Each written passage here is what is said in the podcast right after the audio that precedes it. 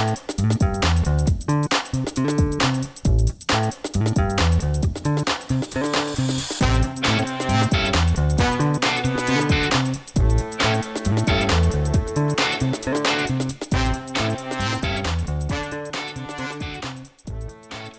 Claribel Ortega, author of Ghost Squad. And I'm Kat Cho, author of Wicked Fox, and this is Write or Die. How has your week been? Um, my week's been good. Uh, I had my first school visit yesterday, which was really nice. How was it?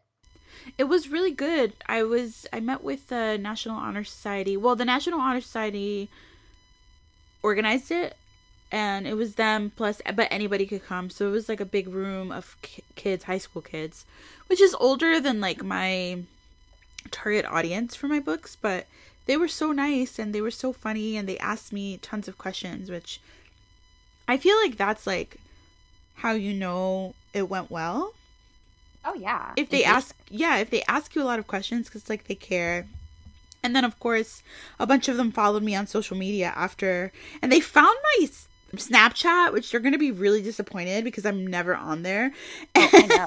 I know that you're never on there. I have to literally text you to be like, I Snapchatted you something. yeah, yeah because well i don't have notifications for any social media that's why so unless i purposely go into that app then i i can't I, I don't know who's messaged me or who's liked what. I have no idea. But yeah, they somehow found me even though I didn't give them my handle, little sneaks. But um it was it, it was good. It was really good. It was funny. Um they loved my memes. I couldn't really have asked for a better first Ghost Squad school visit. So I'm I'm very pleased. I'm excited to do more now. yeah, I'm very excited for you to do more too. I mean, I'm not surprised. I feel like you get along with children well. I do. I do get along well with children and I like speaking like I love public speaking. Yeah. So it's a good combination for me. I don't like before my boyfriend was like, "Are you nervous?" and I was like, "No. I love talking about myself in front of people literally more than anything on pla- this planet. So this is actually great." Can't with you sometimes. I honestly cannot. the only way it could have been better is if I was in a full-length gown. That's the only thing that could have with gloves. Why? Why? Well, because then because then I look fancy. You know? Oh my gosh. I can't. You're so ridiculous. oh my goodness. How about you? How was your week? It was good. I am drafting a new project. Uh, it has kind of a tight deadline, tighter than probably any deadline I've ever had before, but it's kind of nice because it's I feel like this isn't actually that abnormal in when it comes to publishing. I feel like some deadlines are just you know a couple of months and some of them are six months. So it, it's nice to just get used to it and get back in the grind and get my brain into drafting mode because I feel like even when your day to day is just sitting in front of a desk, if you're doing other activities, like I spent the last three months revising, and that felt completely different than drafting. Or when, like, the two months leading up to Wicked Fox coming out, I was at my desk a lot. I was answering lots of emails and I was like answering blog interviews and things like that and doing my own promo. But that felt completely different too. So just because I'm like in my apartment on my laptop, like my brain is working differently. And that gets a lot of getting used to because like in old jobs I was in, it was pretty standard what I would do. Like I would get to my desk and I would do data entry or analysis and I had like very set to do's and it wasn't I didn't have to shift my brain. But I definitely have to do that with my author career. So it gets it takes a lot of getting used to. But I think I'm getting into it, the groove of it, hopefully. Yeah, I mean, I feel that. I think sometimes it's weird how like when you want to do something in terms of like you want to draft or work on a certain project like for me my brain wants to do like the opposite thing Your brain is like an, a belligerent teenager. seriously like it's like you're supposed to be revising right now my brain was like mm, but i want to draft now it's like a big jerk Such a jerk. what no, a I jerk. totally, yeah, I totally get it. But no, it's good. I mean, honestly, the fact that I have a deadline is really amazing. So I, I love that. But I like Yeah. that. I I I like celebrating the the little good things, you know, we sometimes Yeah. take for granted. Oh, for sure. For sure. I mean, I am since I'm a full-time writer, I have to like pay for my own health insurance and stuff, and I was just like complaining to my sister about how expensive American healthcare is. Ugh. And then I, I was like, that's fine. I'll just sell another book. It's fine. And she was like, uh, are you okay? And I was like, no, I really am okay. This is just my life now. I have to like, you know, hustle for what I got, but I like what I have. So it's worth it at the end. Yeah, it's it's it's no joke. We need to fix healthcare really badly. I feel like it it could really help people who are creatives and just people who are who who use gigs for work, right? Which is like a big thing now. Like a lot of people Yeah. are freelancers. Um Mhm. and those of us in the states, it's not easy. It really isn't. Yeah. I mean, and just the way that like new companies and new industries are cropping up now, a lot of millennials and Gen Z are, you know, be are a part of the gig economy more than ever. Mhm.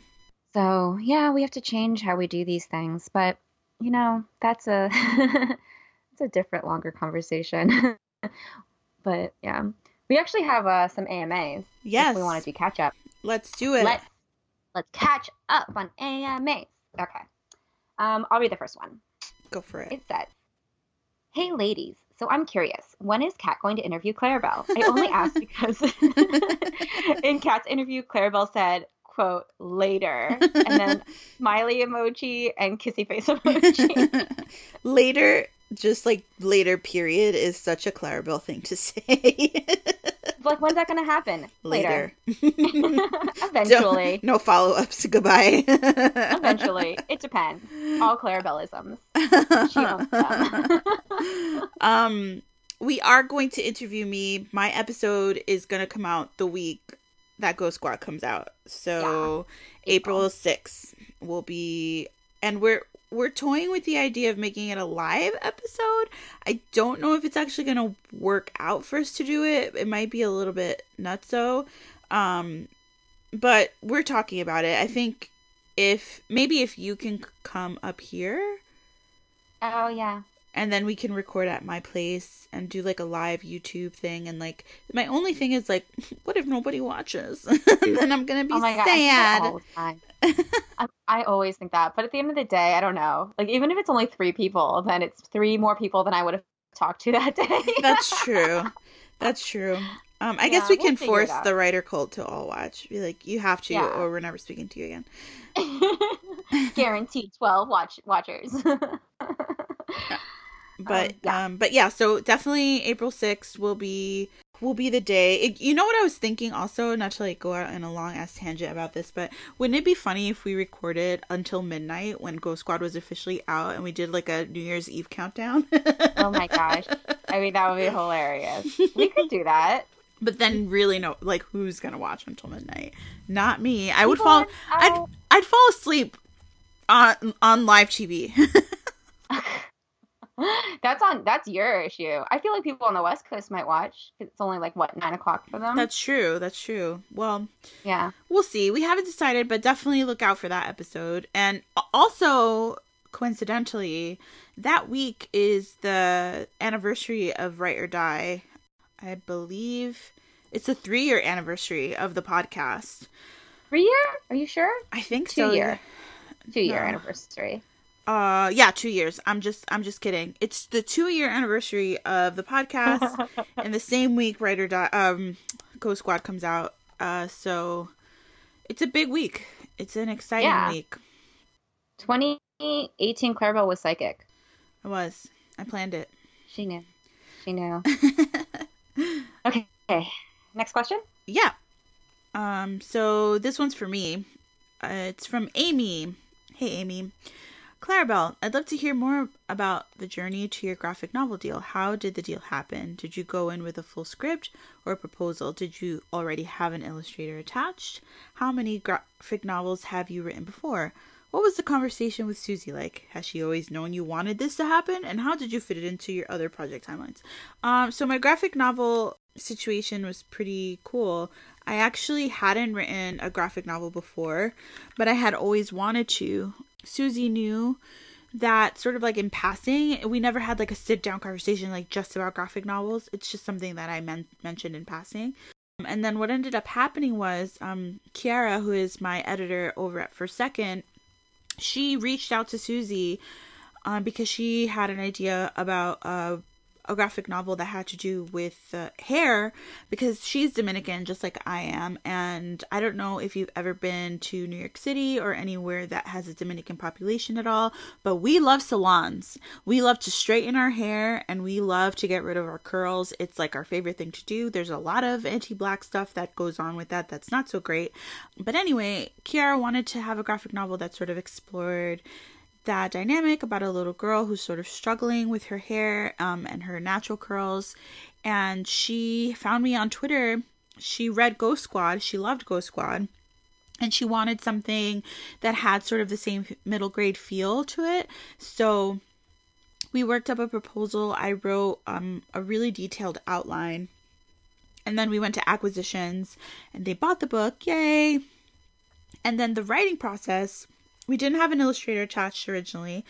Um, once Kiara actually found our illustrator on her own, and then the way that the whole script happened, it was my first graphic novel. So the way we did it was Kiara actually sent me a bunch of scripts of graphic novels that had already been published.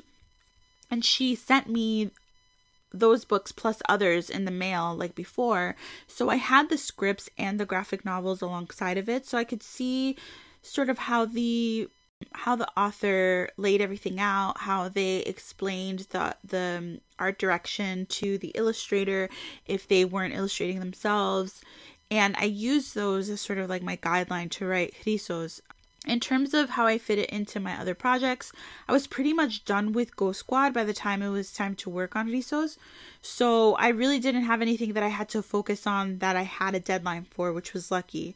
I was still working on two other like personal projects uh, that weren't sold anywhere. So I had to sort of balance all three of those because I need to be working on more than one thing at one time or my brain sort of short circuits. It's not good. So I just sort of gave myself a, a, schedule. I had a timeline, and I turned in my first draft of it a couple weeks ago. Um, but yeah, that's pretty much how it went. And I I believe that it was the first graphic novel that Susie had ever sold. I'm not 100% sure. That might be wrong. Susie, don't be mad at me. But I think I remember that it was her personal first graphic novel. So it was sort of a learning experience for both of us. I really love writing graphic novels though like throughout the learning process, I was really intimidated at first because I had never done it. And it is way different than writing a normal novel, like a regular like novel.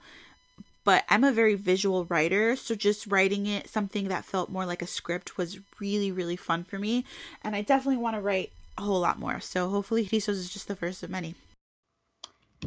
That's awesome. And also I love your stories about I mean, I guess that's a little bit of a spoiler for when we do our interview of you, how you got your book deals. But I I like your story of like your publishing journey because you went through actually a lot of things and yeah. you're kind of like the poster girl for like publishing is not a standard situation. It's not a standard journey. Things happen when they happen and you have to like take advantage of the opportunities you're given and also be open and ready for them as well. Put yourself out there, and I think you do that really, really well. So thanks. I love your story. Thanks. Yeah, yeah. It's definitely been a lot of ups and downs, but but you're we're here now, and we're that's here what matters. Now. Yeah. um, our final question is long, but it's it's got a lot of interesting questions, like point question points in it. Mm-hmm. so let me just get through this. All right, it's from Olivia. She said, Hello, I've heard a lot of authors using street teams to help with marketing, but what do street teams do, and how do authors organize them? On another marketing related note, what were the specific marketing responsibilities that you took on for your books versus the marketing that the publishing house provided? I hear a lot about authors doing their own marketing, and I'm curious about what a specific breakdown of the things they did on their own time and the things that their houses might provide look like. Since both of you work in publishing, but correct me if I'm wrong, uh, we do adjacently. Yeah. Publishing adjacent, yeah. Um, I would also love to hear about how you feel about the publishing writing work life balance. I would love to hear from Kat how the process of her second contracted book is different from Wicked Fox. And my last question, she says, sorry, there are so many, would be Olivia's nosy. Lydia has a lot of questions. Would it be possible to set up some sort of critique partner connection within the community of Write or Die? I think that would be so cool if possible. And I'm fine being mentioned. Oh, she said she's fine being mentioned by name, but I already mentioned you, Olivia.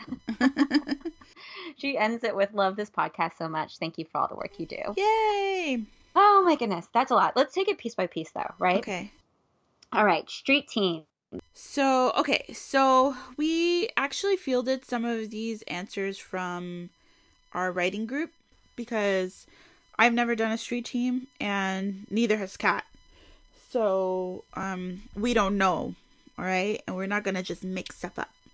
Um, I mean, we could. we It could make it up, but street teams meet in an alleyway and then they have a dance battle. They throw Yeah. books at each other's head. Whoever passes out first is the winner. Um, okay. Passes out versus the winner? Yeah, I had to throw a plot twist in there.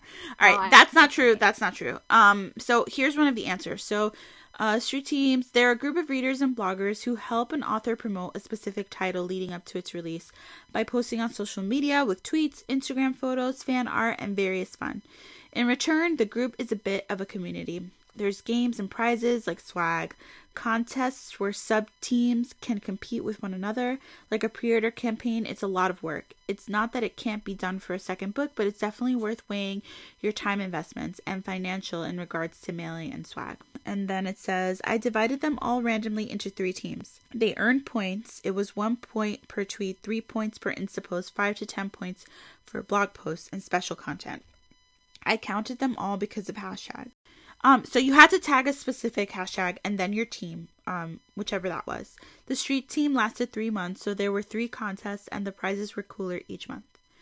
So they say. We'll decide they're cooler now. We'll For sure they were. decide. um, and then the final part of this answer is I gave away a large portion of my arcs to those in the group as well, and I gave the list to my publicists so they'd have an easier time getting approved on NetGalley if they were US Canada based, as well as to my UK publicists who sent a lot of the UK members arcs. Wow, that's. Intense. I mean, I'm lear- I'm like learning as, as Yeah. you're reading the answers. yeah, that's a Um, lot. we, we also have an answer from another person in our critique group who hasn't run one but was a part of a street team. Mm, And they said that from their perspective, it really is all about that genuine fan experience, enthusiasm. Sorry, genuine fan enthusiasm. Those are the people signing up for these things. So those are the readers that you will that you know will be with you.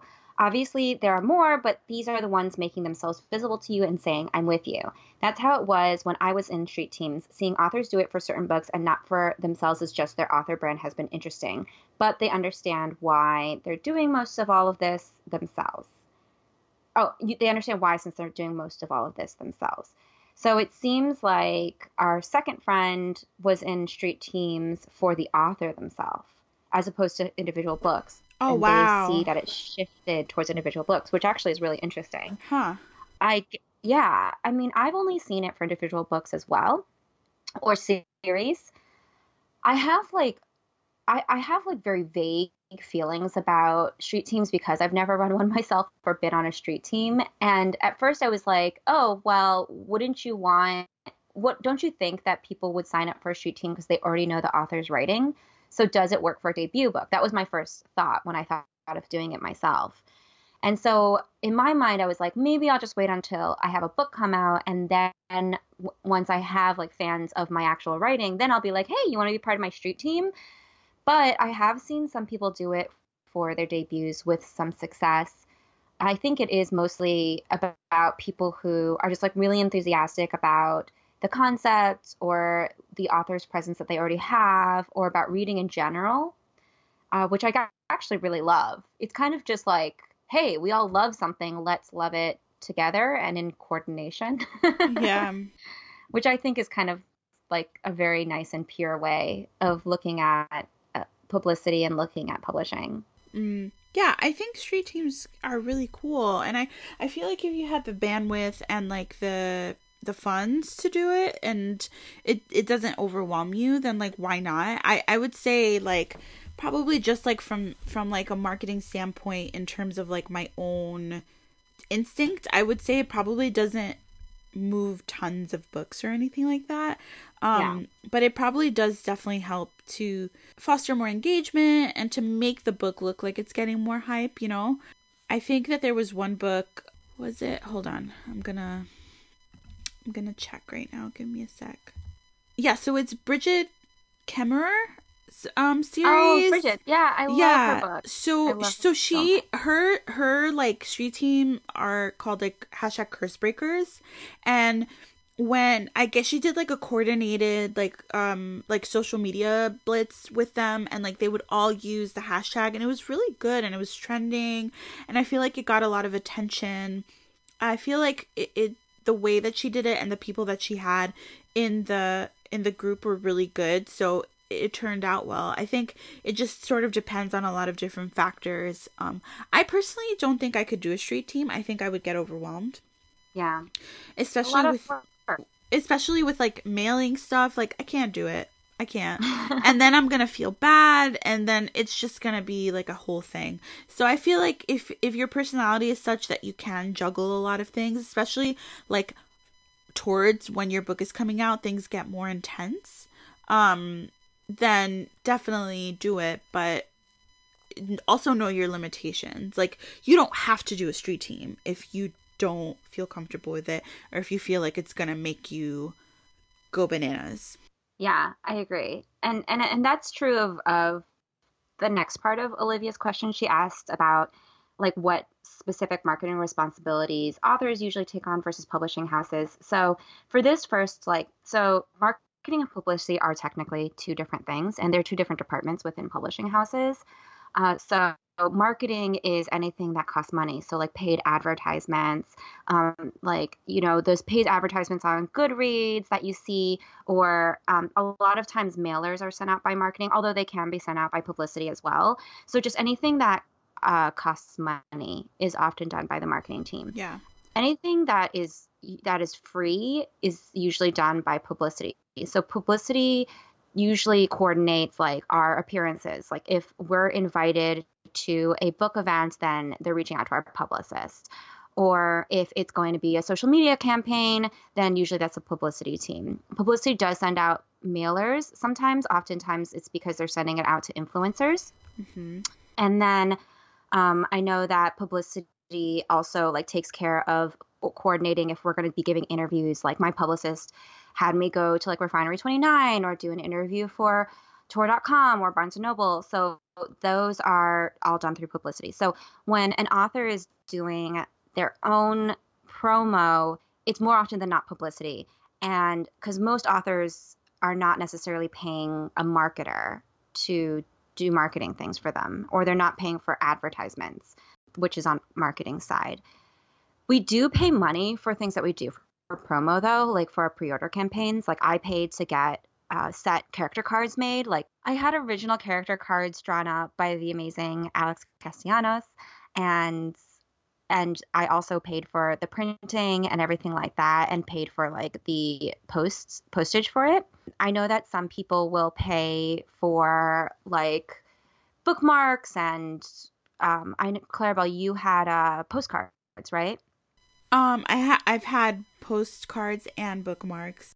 So in terms of like what promo we do, it it's the motto of write or die. It depends. Mm-hmm. It depends on if your front, uh, if if your lead title or technically considered mid list. So if you're a lead title, then oftentimes your publisher will do the pre-order campaign for you. They'll do they'll like make an enamel pin or they'll make character cards or something like that and they'll tweet about it and they'll promo it or they will create mailers to send out with like fancy boxes and swag and things like that. They will do a lot of that stuff for you if you're lead title. If you aren't, then it, there's a huge chance that they're not going to do something like that for you. They still sometimes do stuff like that for mid list. Um, it's but it's rare and it's uh, like there I don't have no idea why they decide to do it for some and not for others. So oftentimes you will have to take on that responsibility if you want to do it, but you don't have to. Like a pre-order campaign is not required. Yeah. But I, I do see a lot of authors do things that are free, which is like uh, giveaways of their arcs, which it, I guess is not free. You pay postage, but they'll do arc giveaways. They will ask people to to tag them or use a hashtag if they post photos of their books. I asked people to use the Wicked Fox hashtag if they did anything on Instagram, just so that I could be able to see it and repost it if they wanted me to. Things like that are are fairly easy to do. So I, it's really a lot of. I do see a lot of authors do stuff like that. I was I was also gonna say in terms of like who gets what like sometimes an author is like considered midlist and then there's a lot of excitement for the book and the marketing plans and publicity pl- plans sort of shift and change. Um, I've seen that happen to friends where they weren't really getting much in the beginning, and then all of a sudden there's like a huge buzz for the book because of like word of mouth in the community and then suddenly there's like a whole bunch of other stuff happening for the book from the publisher side so that can happen too and I will say that I have paid for Instagram ads mostly because I want to learn how they work. I haven't paid a lot of money. Like, um, I've maybe total spent about a hundred dollars on Instagram ads between like three or four different campaigns. I wanted to sort of look at the data and how it worked and like who it reached and like the age groups and stuff and then like I, will share that info with like friends sometimes and there i want to also be clear that like we're mostly speaking from the perspective of traditionally published authors because indie authors do all of this stuff and they're like really really good at it especially romance authors who are indie authors they are beasts yeah. with ads like on Facebook, on Instagram, like they're so good at it. Um, mm-hmm. and that's why so many of them do well monetarily because they've got the like groove down and they know what to do. So, so that's one thing. And then for me it's it's been interesting because because I'm with Scholastic and because I have a middle grade, I have the education component as well. So I have marketing and I have a publicist, but then I have um, education who is traveling to like all these different like library focus and t- and educator focus shows, and like my book will be featured like heavily there. Like it was on a banner at Texas Library Association, which is really cool, and like they are doing a mailer, but like through the education side of Scholastic, but they're still sending it to bloggers. So it's like it's different for everybody, you know. It depends. And uh because my book is middle grade, like they focus more on like obviously teachers and parents and librarians because those are the people that are really going to be buying the books for the middle grade uh, students for the most part as opposed to teens and like older people who still read YA. Yeah. It's it depends it depends. That's always our answer for everything. Um, okay, and then we'll try to speed through this next part because uh, we have to get to the interview. Yes. But um, uh, they, uh, Olivia also asked about us working in publishing and how we do the work-life balance with that, and then asked about how it is the process with my second contracted book, different from Wicked Fox. I feel like I've talked about that before though. Yeah. It's, it's just being on deadline and drafting under deadline is stressful and mm-hmm. the worst ever, but also great because the book is already sold. So you don't have to be like, is it worth it? Um, because you know yeah. it is guaranteed. It is. It's oh, it's guaranteed worth it. But uh, work-life balance, I guess, for it's different from what I did than for what Claribel does. Yeah. Just because my day job was as an editor, but not just as an editor. I did IP and developmental work, which meant that I had to use my creative brain. So, and and that's kind of why I don't necessarily do it anymore. Just for me personally, for like Kat Cho personally, I could not handle doing both that creative developmental work in my day job and doing it for my author job while debuting. I think it could have been different if I had been established as an author already and I got into it, or if I got real got into it and hadn't and wasn't going to debut for a few years. Uh, but because it just coincided, it was literally like the same day I got both offers, pretty much, mm. like um, almost exactly. So I, I definitely just had to figure out like where I had wanted to put to concentrate my energy on and because I was contracted to write more books and because writing is my dream I I chose the writing but now I I do freelance editing and story development on the side. And in terms of that I just I I'm just like constantly reassessing like where am I am where am I in terms of my writing projects? Do I have time to commit to more freelance stuff? If I don't I pull back on that or if my writing is slower, then I reach out to my freelance my freelance people and I'm like, "Hey, I'm available for more stuff if you want to schedule me for more stuff." Mm-hmm. And then mm-hmm. they might. So, it's just constantly constantly reassessing yourself and your mental capacity to do things. It's a lot of me checking in with my inner self, but it's worth it for me because I really love both of the things I do. Yeah. Um so I'm leaving my job in a month or so. Uh, well, I already left. Like, it's not like I'm telling like I'm telling the world I quit over Ride or Die. That this is be... your two weeks notice. Notice, yeah, I quit. Um, like the scene from that thing you do. I quit. I, I quit. Oh yeah, I quit. I, I quit. quit. I quit. And then he just walks out. I take my headphones off and throw them across the room. Um, so uh, the reason I'm leaving though is because of because it's very hard to do work life balance for me, but also that's because I do like a billion things. I don't just do writing and my day job, I do writing and I have a podcast and I have a graphic design business and I'm trying to expand that to do video courses and I just feel like I have more potential to make money on my own things than I do at this job and it's also stressing me out in a way that is making me not want to be creative anymore. But that's what that's not answering the question at all. Um, the, so basically, what I did for the past, you know, seven years, I've basically almost been working here the entire time that I've been writing for, to be published. I would write after work sometimes I would write at work when it was really slow, um, and then on weekends. So it was basically like my evenings and weekends were all taken up by my writing for a really long time. And it wasn't good because I was not giving myself time to do anything else.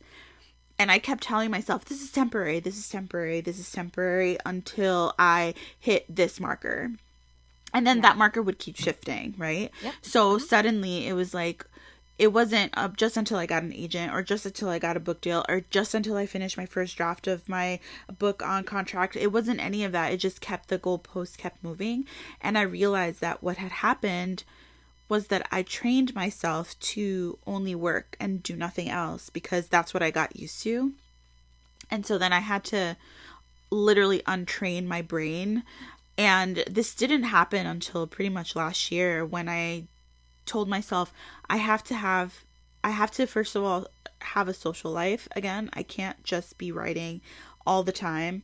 Um, and I also have to have goals that are outside of publishing again because I was becoming like just a book monster, like only talking about publishing, only caring about publishing, and I was getting bored of it and of myself. I hated it.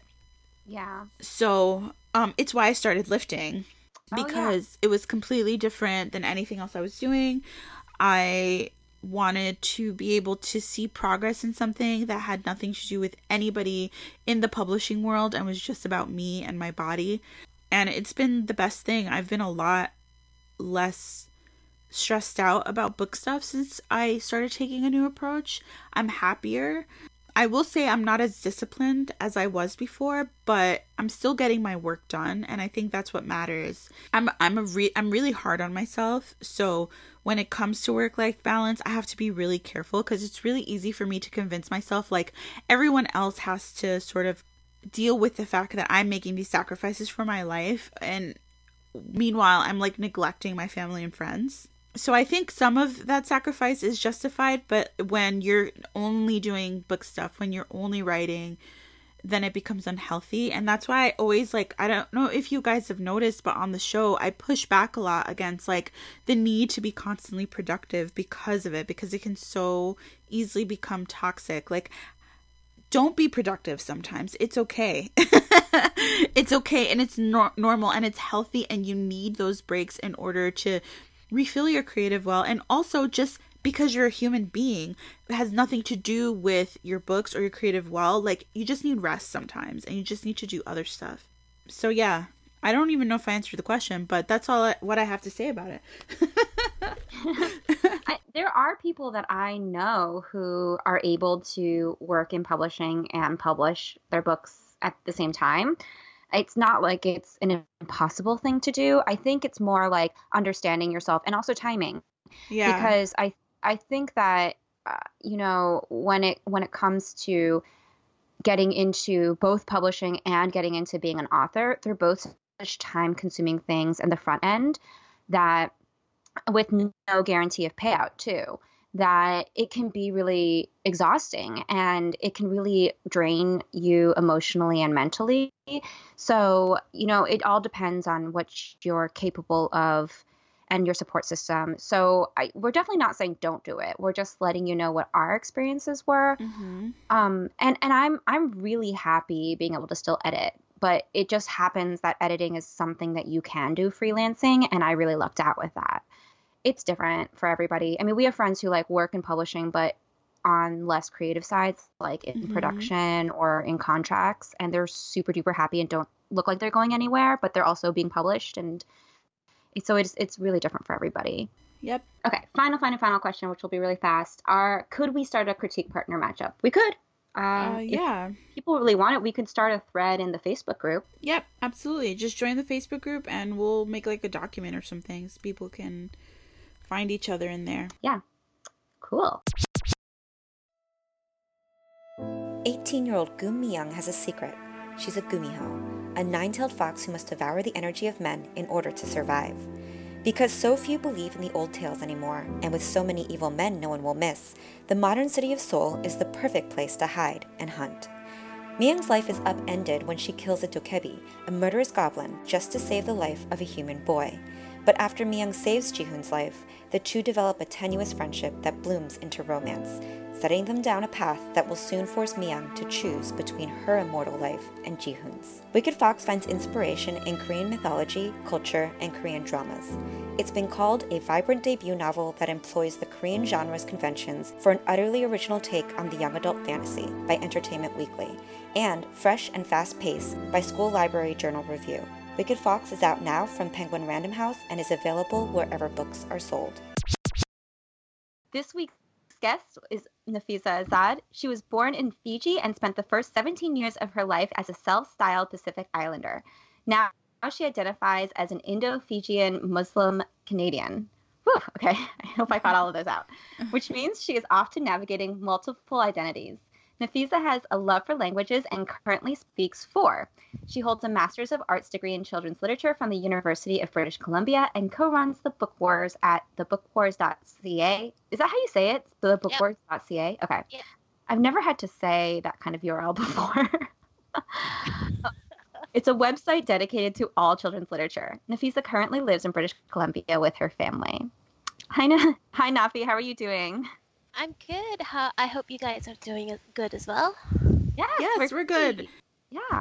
All right, Nafi. So we want to know all about your publishing journey, how you first started uh, writing, got your first agent, your book deal. Just tell us all. All right. So um, I've been writing forever, as as I guess I believe most writers would answer. So first of all, it was just an ephemeral, you know, expression of your own, um, you know, adolescent fantasies and ideas and angst they manifested as really bad poetry which you would never share with anyone now but thought it was amazing. I'm sorry to the teacher whom i subjected to very bad poetry because i thought it was a masterpiece. So yeah i've been i've been writing for forever. It's just that i never knew whether i want if i wanted to do it. Um, seriously because as a child of immigrants I was told that I had to go get into something that would pay and that was secure. And obviously writing isn't because there's no guarantee of selling and even if you sell, you there's no guarantee of being popular enough to sell again. So I I remember sitting in a, a bio class. It was in college. I was majoring in biology. I was pre med, and uh, for some reason, I was sitting in this uh, class about fungi, and we were discussing mycelia, which is which are parts of a fungus. And I was sitting there, and I was like, "What the hell am I doing with my life? I hate this." So, so I, I went home that afternoon and I changed my major to um, writing, sorry, um, to English literature. And all of a sudden, school became so much more fun and so much easier. But the sad thing is, I did organic biochemistry twice.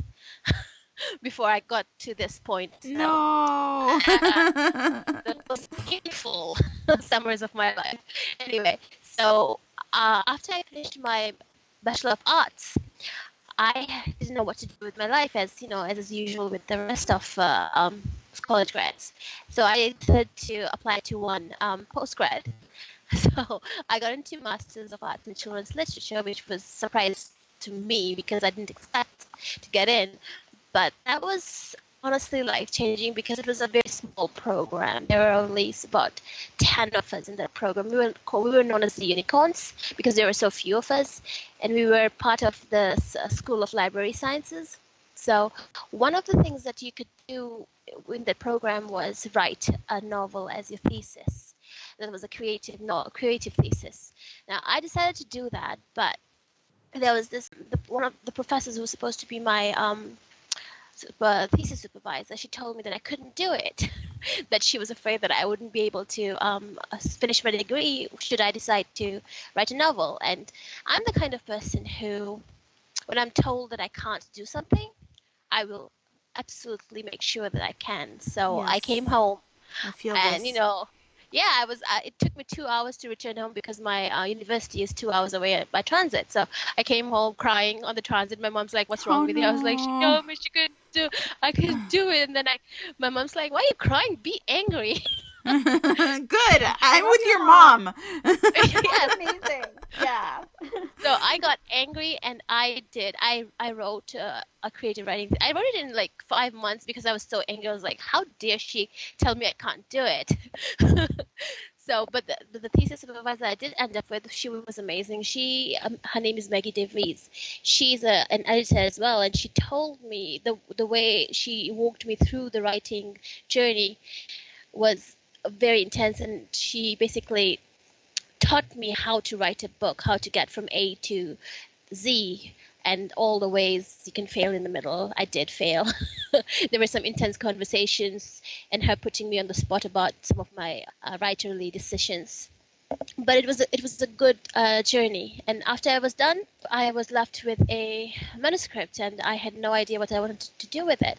So I decided to query, and obviously, me being me, didn't do any what do you call it research before I started, decided to query. So I wrote a bunch of query letters after I read about them in on the internet. And then the night before DV Pit happened, I found out that there was such a, a thing as the, and my eyes grew wide, and I thought maybe I should try. I mean, it's a long shot, but who knows? It might work. So in three hours, I came up with three different pitches I was like, well, whatever, I'll just try it. And it just so happened that that week was the last week I had before. Uh, what happens is that if you write a creative writing thesis, you get a year's deferral before it's posted to the huge website where all theses are published. And I knew that once my my thesis went up on that website, my chances of getting getting that manuscript published would be very low because nobody wants something that has already been published, right? So I decided to try, and I there were a, there were quite a few number a number of agents who decided that they liked the sound of my pitch. I went querying away again, and I actually talked to Caitlin because she was one of the first. Like she read insanely fast. She had it had the manuscript read in like a day, and then she called. We had a talk, and then I was okay. I confess. I went up to their website and I saw that they were um, that they represented Melina Marchetta, who I mm. absolutely adore. I mean, I was like, mm-hmm. well, I can maybe breathe the same air she does if I go with these people. But then I genuinely liked Caitlin, and I, I felt that she was more excited about my characters than I was, which was amazing because I didn't think that anyone would be would see um, my work that clearly. So I signed with her. It, this, this happened like a, you know in an of, over a period of, of the weekend, so it was very quick. And then I got my uh, deferral, thank goodness. So so after a few revisions, we went on submission with well, The Road of the Lost, which was the name of uh, my first book, but my th- thesis novel. Unfortunately, that book it's because the editors couldn't decide if it was middle grade or it was young adult or what it was because the main character grows so uh, vastly from the beginning to the end mm-hmm. which was the point but because they couldn't categorize it they weren't able to i wasn't able to sell it and then november 2016 happened oh god those, yeah those dark days and I life was so unbearable that I thought, you know what, screw this, I'm going to write a book. so I wrote The Candle and the Flame. And with that, that, that was like it took me about six months to write, six to seven months to write, and then once I had written it, I was very proud of myself because I thought it was amazing. Then I sent it to it, it sent it to Caitlin, and she was like, "Yeah, I like it, but um, and then there's a dot, dot, dot, dot, you know, when it comes to, to the edits. And I ended up rewriting the entire thing. And now I'm very ashamed of the first draft because, oh my God, I don't know what I was thinking. There's some parts of it that are absolutely horrendous. but I rewrote it and then I sent it out again. We, we submitted it. And it took about three months before it sold. So that was, it was not quite painless, but it wasn't very painful either. So I felt like I feel like I've had a relatively smooth journey. Mm. I mean, there weren't any wrenches thrown into the whole process, though. I did. I believe I did ha- have like my revisions after the book sold one or two weeks, and I was extremely freaked out by the length of time I was I received to rev- revise the entire book. So, other than that, yeah, it was pretty smooth. Yeah, it's it's interesting to me how um how many writers have come on here and have been affected by the election. So many like it, there's two things I feel like that people have the most in common: writing fanfic and their life being upended by that election. Mm-hmm. Like so mm-hmm. many of us sort of like made big decisions or like had mental nervous breakdowns during that time it sucks, but it's also like ah, solidarity. We were all yeah. in it together, and we all we're all still here. So, and another thing that I found really um interesting was that your a professor tried to sort of discourage you from from from doing yeah. what you wanted to do and that I've I've heard that happen with a lot of people of color as well. Yes. Um. Um. It it actually happened to me with my journalism professor. Mm-hmm. She tried to discourage me from dropping the class like two weeks in for wow. no reason. Wow. Um. I wasn't doing badly. She was just mm-hmm. like, I don't think you have what it takes but I'm a little bit of your mom because I was like, I'll show that bitch who has what it takes. it's, it's, funny because there's this whole thing because they are in the MFA, like they were, she was uh, part of the MFA, the Master of Arts in Fine uh, Fine Arts, and um, so there's this whole thing going on where I feel like there's a lot of snobbery and elitism going on where oh, big they time. look down. Mm-hmm. Oh yeah, so they didn't think that we had what it takes, and I'm like, yeah, I'm one of the few people published from your group, so ha ha, take that. You should have you should have had your publisher send her an arc. oh, I, sh- I refuse to give her give her like my work. She can just look up. I actually saw her it was this is really insane. I went to uh, an anniversary of my um the the Master of Arts program that I was part uh, I attended and she was there and she pretended that she didn't know me. it was it was hilarious. yeah. Yeah. It's and the thing is is that like if there's there's a part of me that's like oh maybe some of these professors are like genuinely worried about us as like creators of color and are like I don't want you to be hurt by this industry because the industry like does does you dirty and I could kind of see that as maybe being a reason, but then why would it would you be too embarrassed to talk to me when you see me later? It's because you did, yeah. not mean well. It's because you mm-hmm. actually were kind of being a jerk. yep, mm-hmm. yep. No, she just didn't want to supervise any more MACL uh, students. So she, because she didn't want to do it, she she was actively persuading me not to write That sucks. I'm so sorry that you Oh. had some, an authority figure like that in your life, but I'm glad you persevered. I I feel like I owe her for my success because she just made me so angry. no, it's so true though, because like I sometimes I feel that with like publishing in general, I'm like, oh, do you want me to only write about my pain? I'm gonna write about Yes. K-pop. like, That's right. That's right. but your book itself is so interesting and and i feel like it actually kind of like represents a, a bunch of different aspects of your own identity because it's it not only has like a muslim main character but it also takes place on a city of people who live along the silk road like a fantasy version of the silk road. So it feels like a mix of mm-hmm. different influences and cultures which like just from your even if i didn't know you like your bio itself is such an interesting mix of different experiences and identities and i was just wondering like how much of that mix did you write into it or how much of it were you inspired by for your book I think when I went, I went not do I. I know that when I went into writing the book, I was I actively decided that I would create a place where um, everyone could find a home in because I was so sick of all the rhetoric on the media, on the media, social media, as well as uh, the uh, traditional media about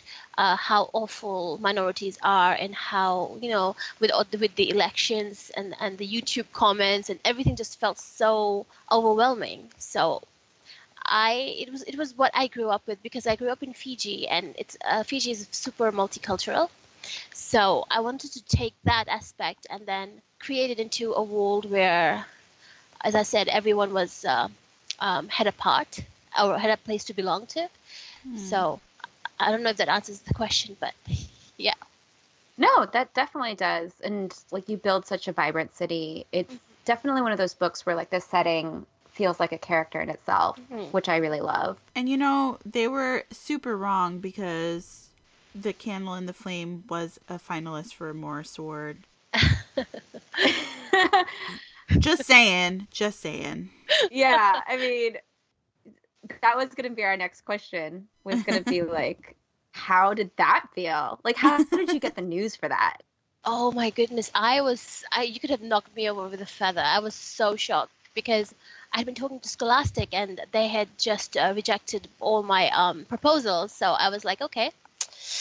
They had said that um, my sales weren't enough, and I was just felt that okay, maybe that professor had something going for her. So when I got the news, I was at first I was disbelieving because I mean like maybe they made a mistake. So I kept on waiting for a follow up uh, email. I was like, sorry, we got it, what you got the wrong author or something. but it, it was. I don't know if I'm still. I have come to terms with being a, Mo, a Morris finalist because the honor is it's such a big honor. So yeah. Well, you better come to terms with it because the sticker's on the book and it's real. Yeah, Oh, actually, Okay. no. sticker's not going away. They are not going to place the sticker apparently. Why? Because I will go to every bookstore and put a sticker on every single candle in the book. I swear to God. because apparently it's too expensive. Oh well, on the ALA website, it's there. So Uh, yeah, I know. As long as I know. we all know, and all of our listeners know. And if you are a listener of Ride or Die and you see a copy of The Candle in the Flame, you have to hold it up and go, This is a Morris Award finalist to anyone who's around you. it's a rule now. Yeah. But no, that's so great. And you know, at the I think that sometimes it really sucks because we do get a lot of discouraging news, especially like it's so sad that, you know, your your publisher wasn't interested in any of your option ideas but sometimes we do have these beacons of hope that like yeah people are reading our books and they are worth it and it's good to know that No, definitely, because I could have easily written it for the white gaze, but I, I, I chose, I intentionally chose to not write it. I chose not to um, explain any of the foreign words that I used, and that was for a reason because I wrote it for all the brown girls who don't get to see themselves in fiction. And fant- uh, fantasy, especially, who don't get to see their stories celebrated, their ways of lives primarized. So that's I, I'm I'm proud of the book, and that's what like the most I could ask for. that's great you sh- you should be proud of it, and I think it takes a lot of courage to to write your truth in that way and to not sort of write for the white gaze because I think all of us know that if we did that, we could do a lot better in our Mhm. careers because that's who is in charge of publishing and that's who publishing caters to. So anyway, let's stop being salty. Um for people who don't know um what your book The Candle and the Flame is about, can you just give us a quick uh little summary? The elevator pitch. Okay, yeah. let's let's see if I remember. okay, The Candle and the Flame is about Fatima who lives in Nur, who, who works as a messenger in, in Nur, a city located on the border between a forest and a desert. Uh, the city is ruled by a human Maharaja, a king, and uh, the Ifrit jinn, jinn who are dedicated to logic and reason. When Fatima witnesses the death of her mentor, of an uh, Ifrit by the name of Firdaus, her life is turned upside down and she finds that she has uh, inherited a great power and that she contains uh, a uh, jinn fire. To save the people she loves and the city she lives in, Fatima has to come to terms with the way she has changed and and uh, come to terms with the fire burning within her. And I have totally messed it up, but I got the major points correct. That was great. I love I love hearing you talk about your book. I like when you like kind of explain all the relationships and stuff. I'm like, ooh, what do they like? yeah, I mean, like full disclosure to everyone, Nafi and I are in like a very small group chat where we have like a brainstorm channel, and it's just every once in a while somebody will be like, "What do you think of this idea?" It's like two sentences, and we're all like dying and melting because it's so exciting. So we do that a lot to each other. but Especially it's the nice. kiss scenes. Uh-oh. hey, hey, calm down. For Lucely Luna, ghosts are more than just the family business. Shortly before Halloween, Lucelli and her best friend Sid cast a spell that accidentally awakens malicious spirits, wreaking havoc throughout St. Augustine. Together, they must join forces with Sid's witch grandmother Babette and her tubby tabby chunk to fight the haunting head on and reverse the curse to save the town and Lucely's firefly spirit before it's too late. With the family dynamics of Coco and action packed adventure of Ghostbusters, Claribel A. Ortega delivers both a thrillingly spooky and delightfully sweet debut novel with Ghost Squad, coming April 7, 2020 from Scholastic. Pre order today at buyghostsquad.com. Okay, so let's talk a little bit about um, about the the book wars because that's kind of a review ish type of site where you talk about books, correct? hmm Well, it used to be, but I feel like a lot of us. Um, I started. I started with my colleagues from the master of uh, my uh, master's program because we were all sort of dedicated to children's lit. But it has been a while since we've updated because life it happens to all of us. But yeah, it was it was it was most, mostly a um, website dedicated to reviews, but in the sense that these are academic reviews done by chil- people who actually study children's literature. So they're more academic in tone than the usual book review site. Okay. book review stuff. Yeah. So what was it like going from talking about books like in an academic sense, like to review them, to Mhm. like being the person who writes the books? Okay, so let me relate this anecdote. I I have a friend called Janet who is an amazing and very smart person. So I sent her the first uh, few chapters of The Candle and the Flame, the first draft, and she read it, and then she was like, "Nafiza, we have a problem," and I'm like, "I don't like the sound of that." so um, apparently, um, she had uh, she found Zulfikar, the love interest, or the uh, the Ifrit jinn, um, one of the main characters in The Candle and the Flame, to be problematic in the way I had portrayed him, because she told me that he um, was very um, aggressive and in a toxic masculin- masculinity sort of way, and I was aghast. I was like, how how could you accuse me of doing that? I'm such a feminist. And she was like, calm down. now Jen is the kind of person who is very like she's very gentle. So she basically she sat me down and then she went over my entire chapter word by word, sentence by sentence, pointing out the subtext and what I may have said even without intending to. And at the end of it, I was very ashamed and because she was right, I had not realized what I had um, written because I was so unaware of what the uh, what I was saying between the lines. What what uh, my book was uh, not speaking um, explicitly but saying implicitly. So. Ah, okay. Uh, that experience worked in two ways. First, it made um, the jinn um, community matriarchal instead of uh, the patriarchal as I had uh, initially planned it to be. And secondly, it made me more aware. I put on my academic brain as well when I was writing, so I was aware of both what I was writing and what the subtext was saying.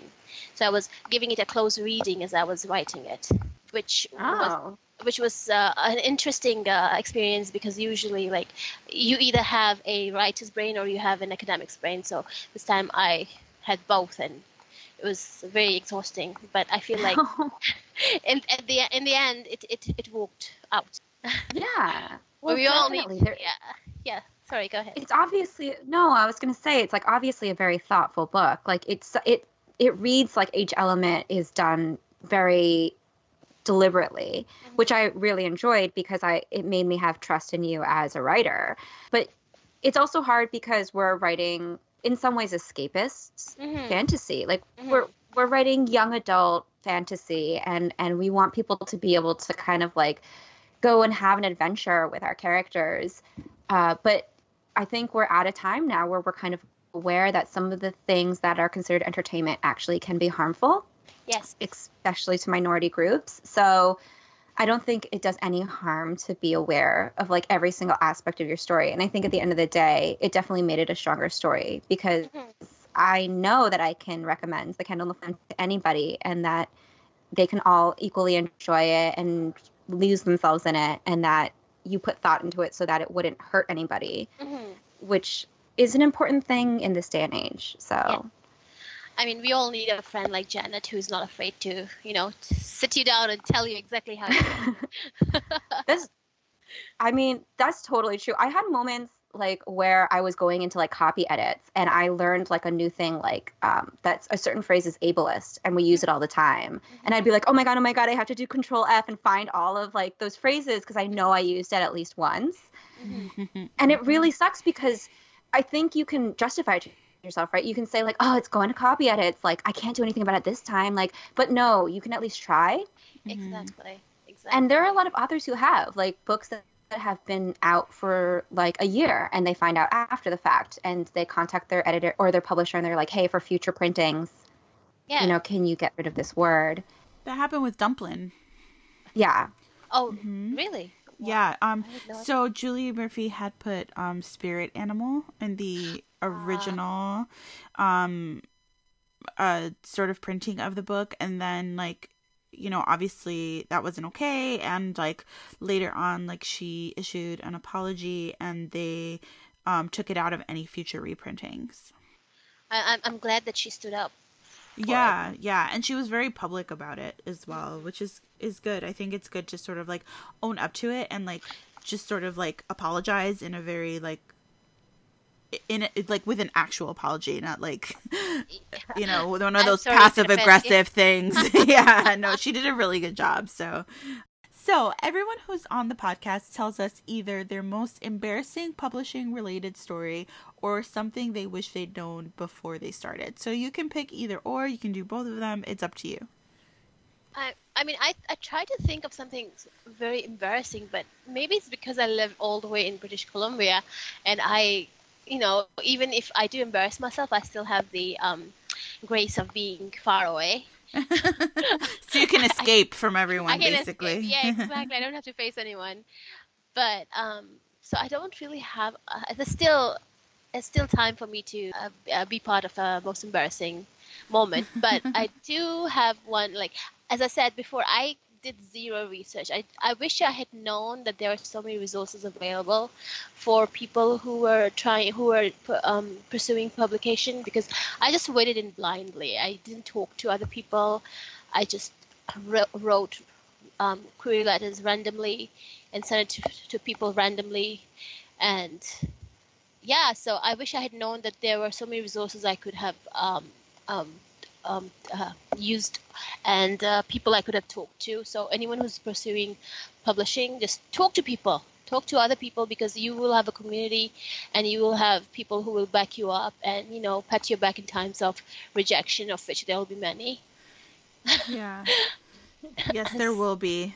Truer there words have many. never been Even spoken. If you, yeah even if once you know and and i wish i knew after being published because i for some reason i assumed that as soon as you were published you had made it and that was like you were successful.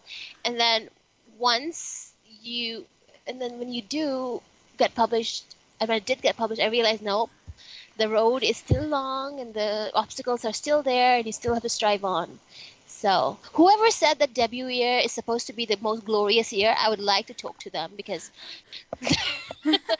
they that's false advertising. That was the most stressful year of my life. Oh my god.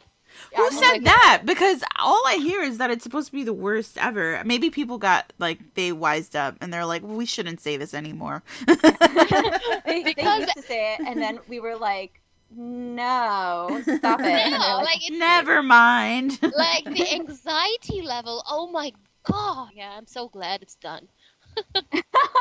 well, thanks a lot. It's not like it's my debut year, guys. Uh, I'm sorry, Claribel, but it's you're fine. doing I'm totally well. Like, yeah, I'm fine. Yeah, I'm a demon. No, it's not for everyone but you, Claribel. It's not you. Yeah, I mean, come on now. You just had this amazing news come out about the movie option. Oh yeah, that Congratulations, uh-huh. by the way. I, thank you, thank you very much.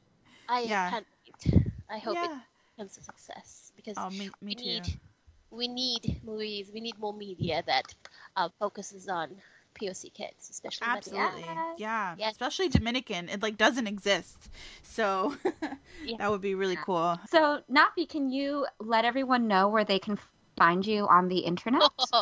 I am a unicorn. You don't find me. she's, she's I, a ghost.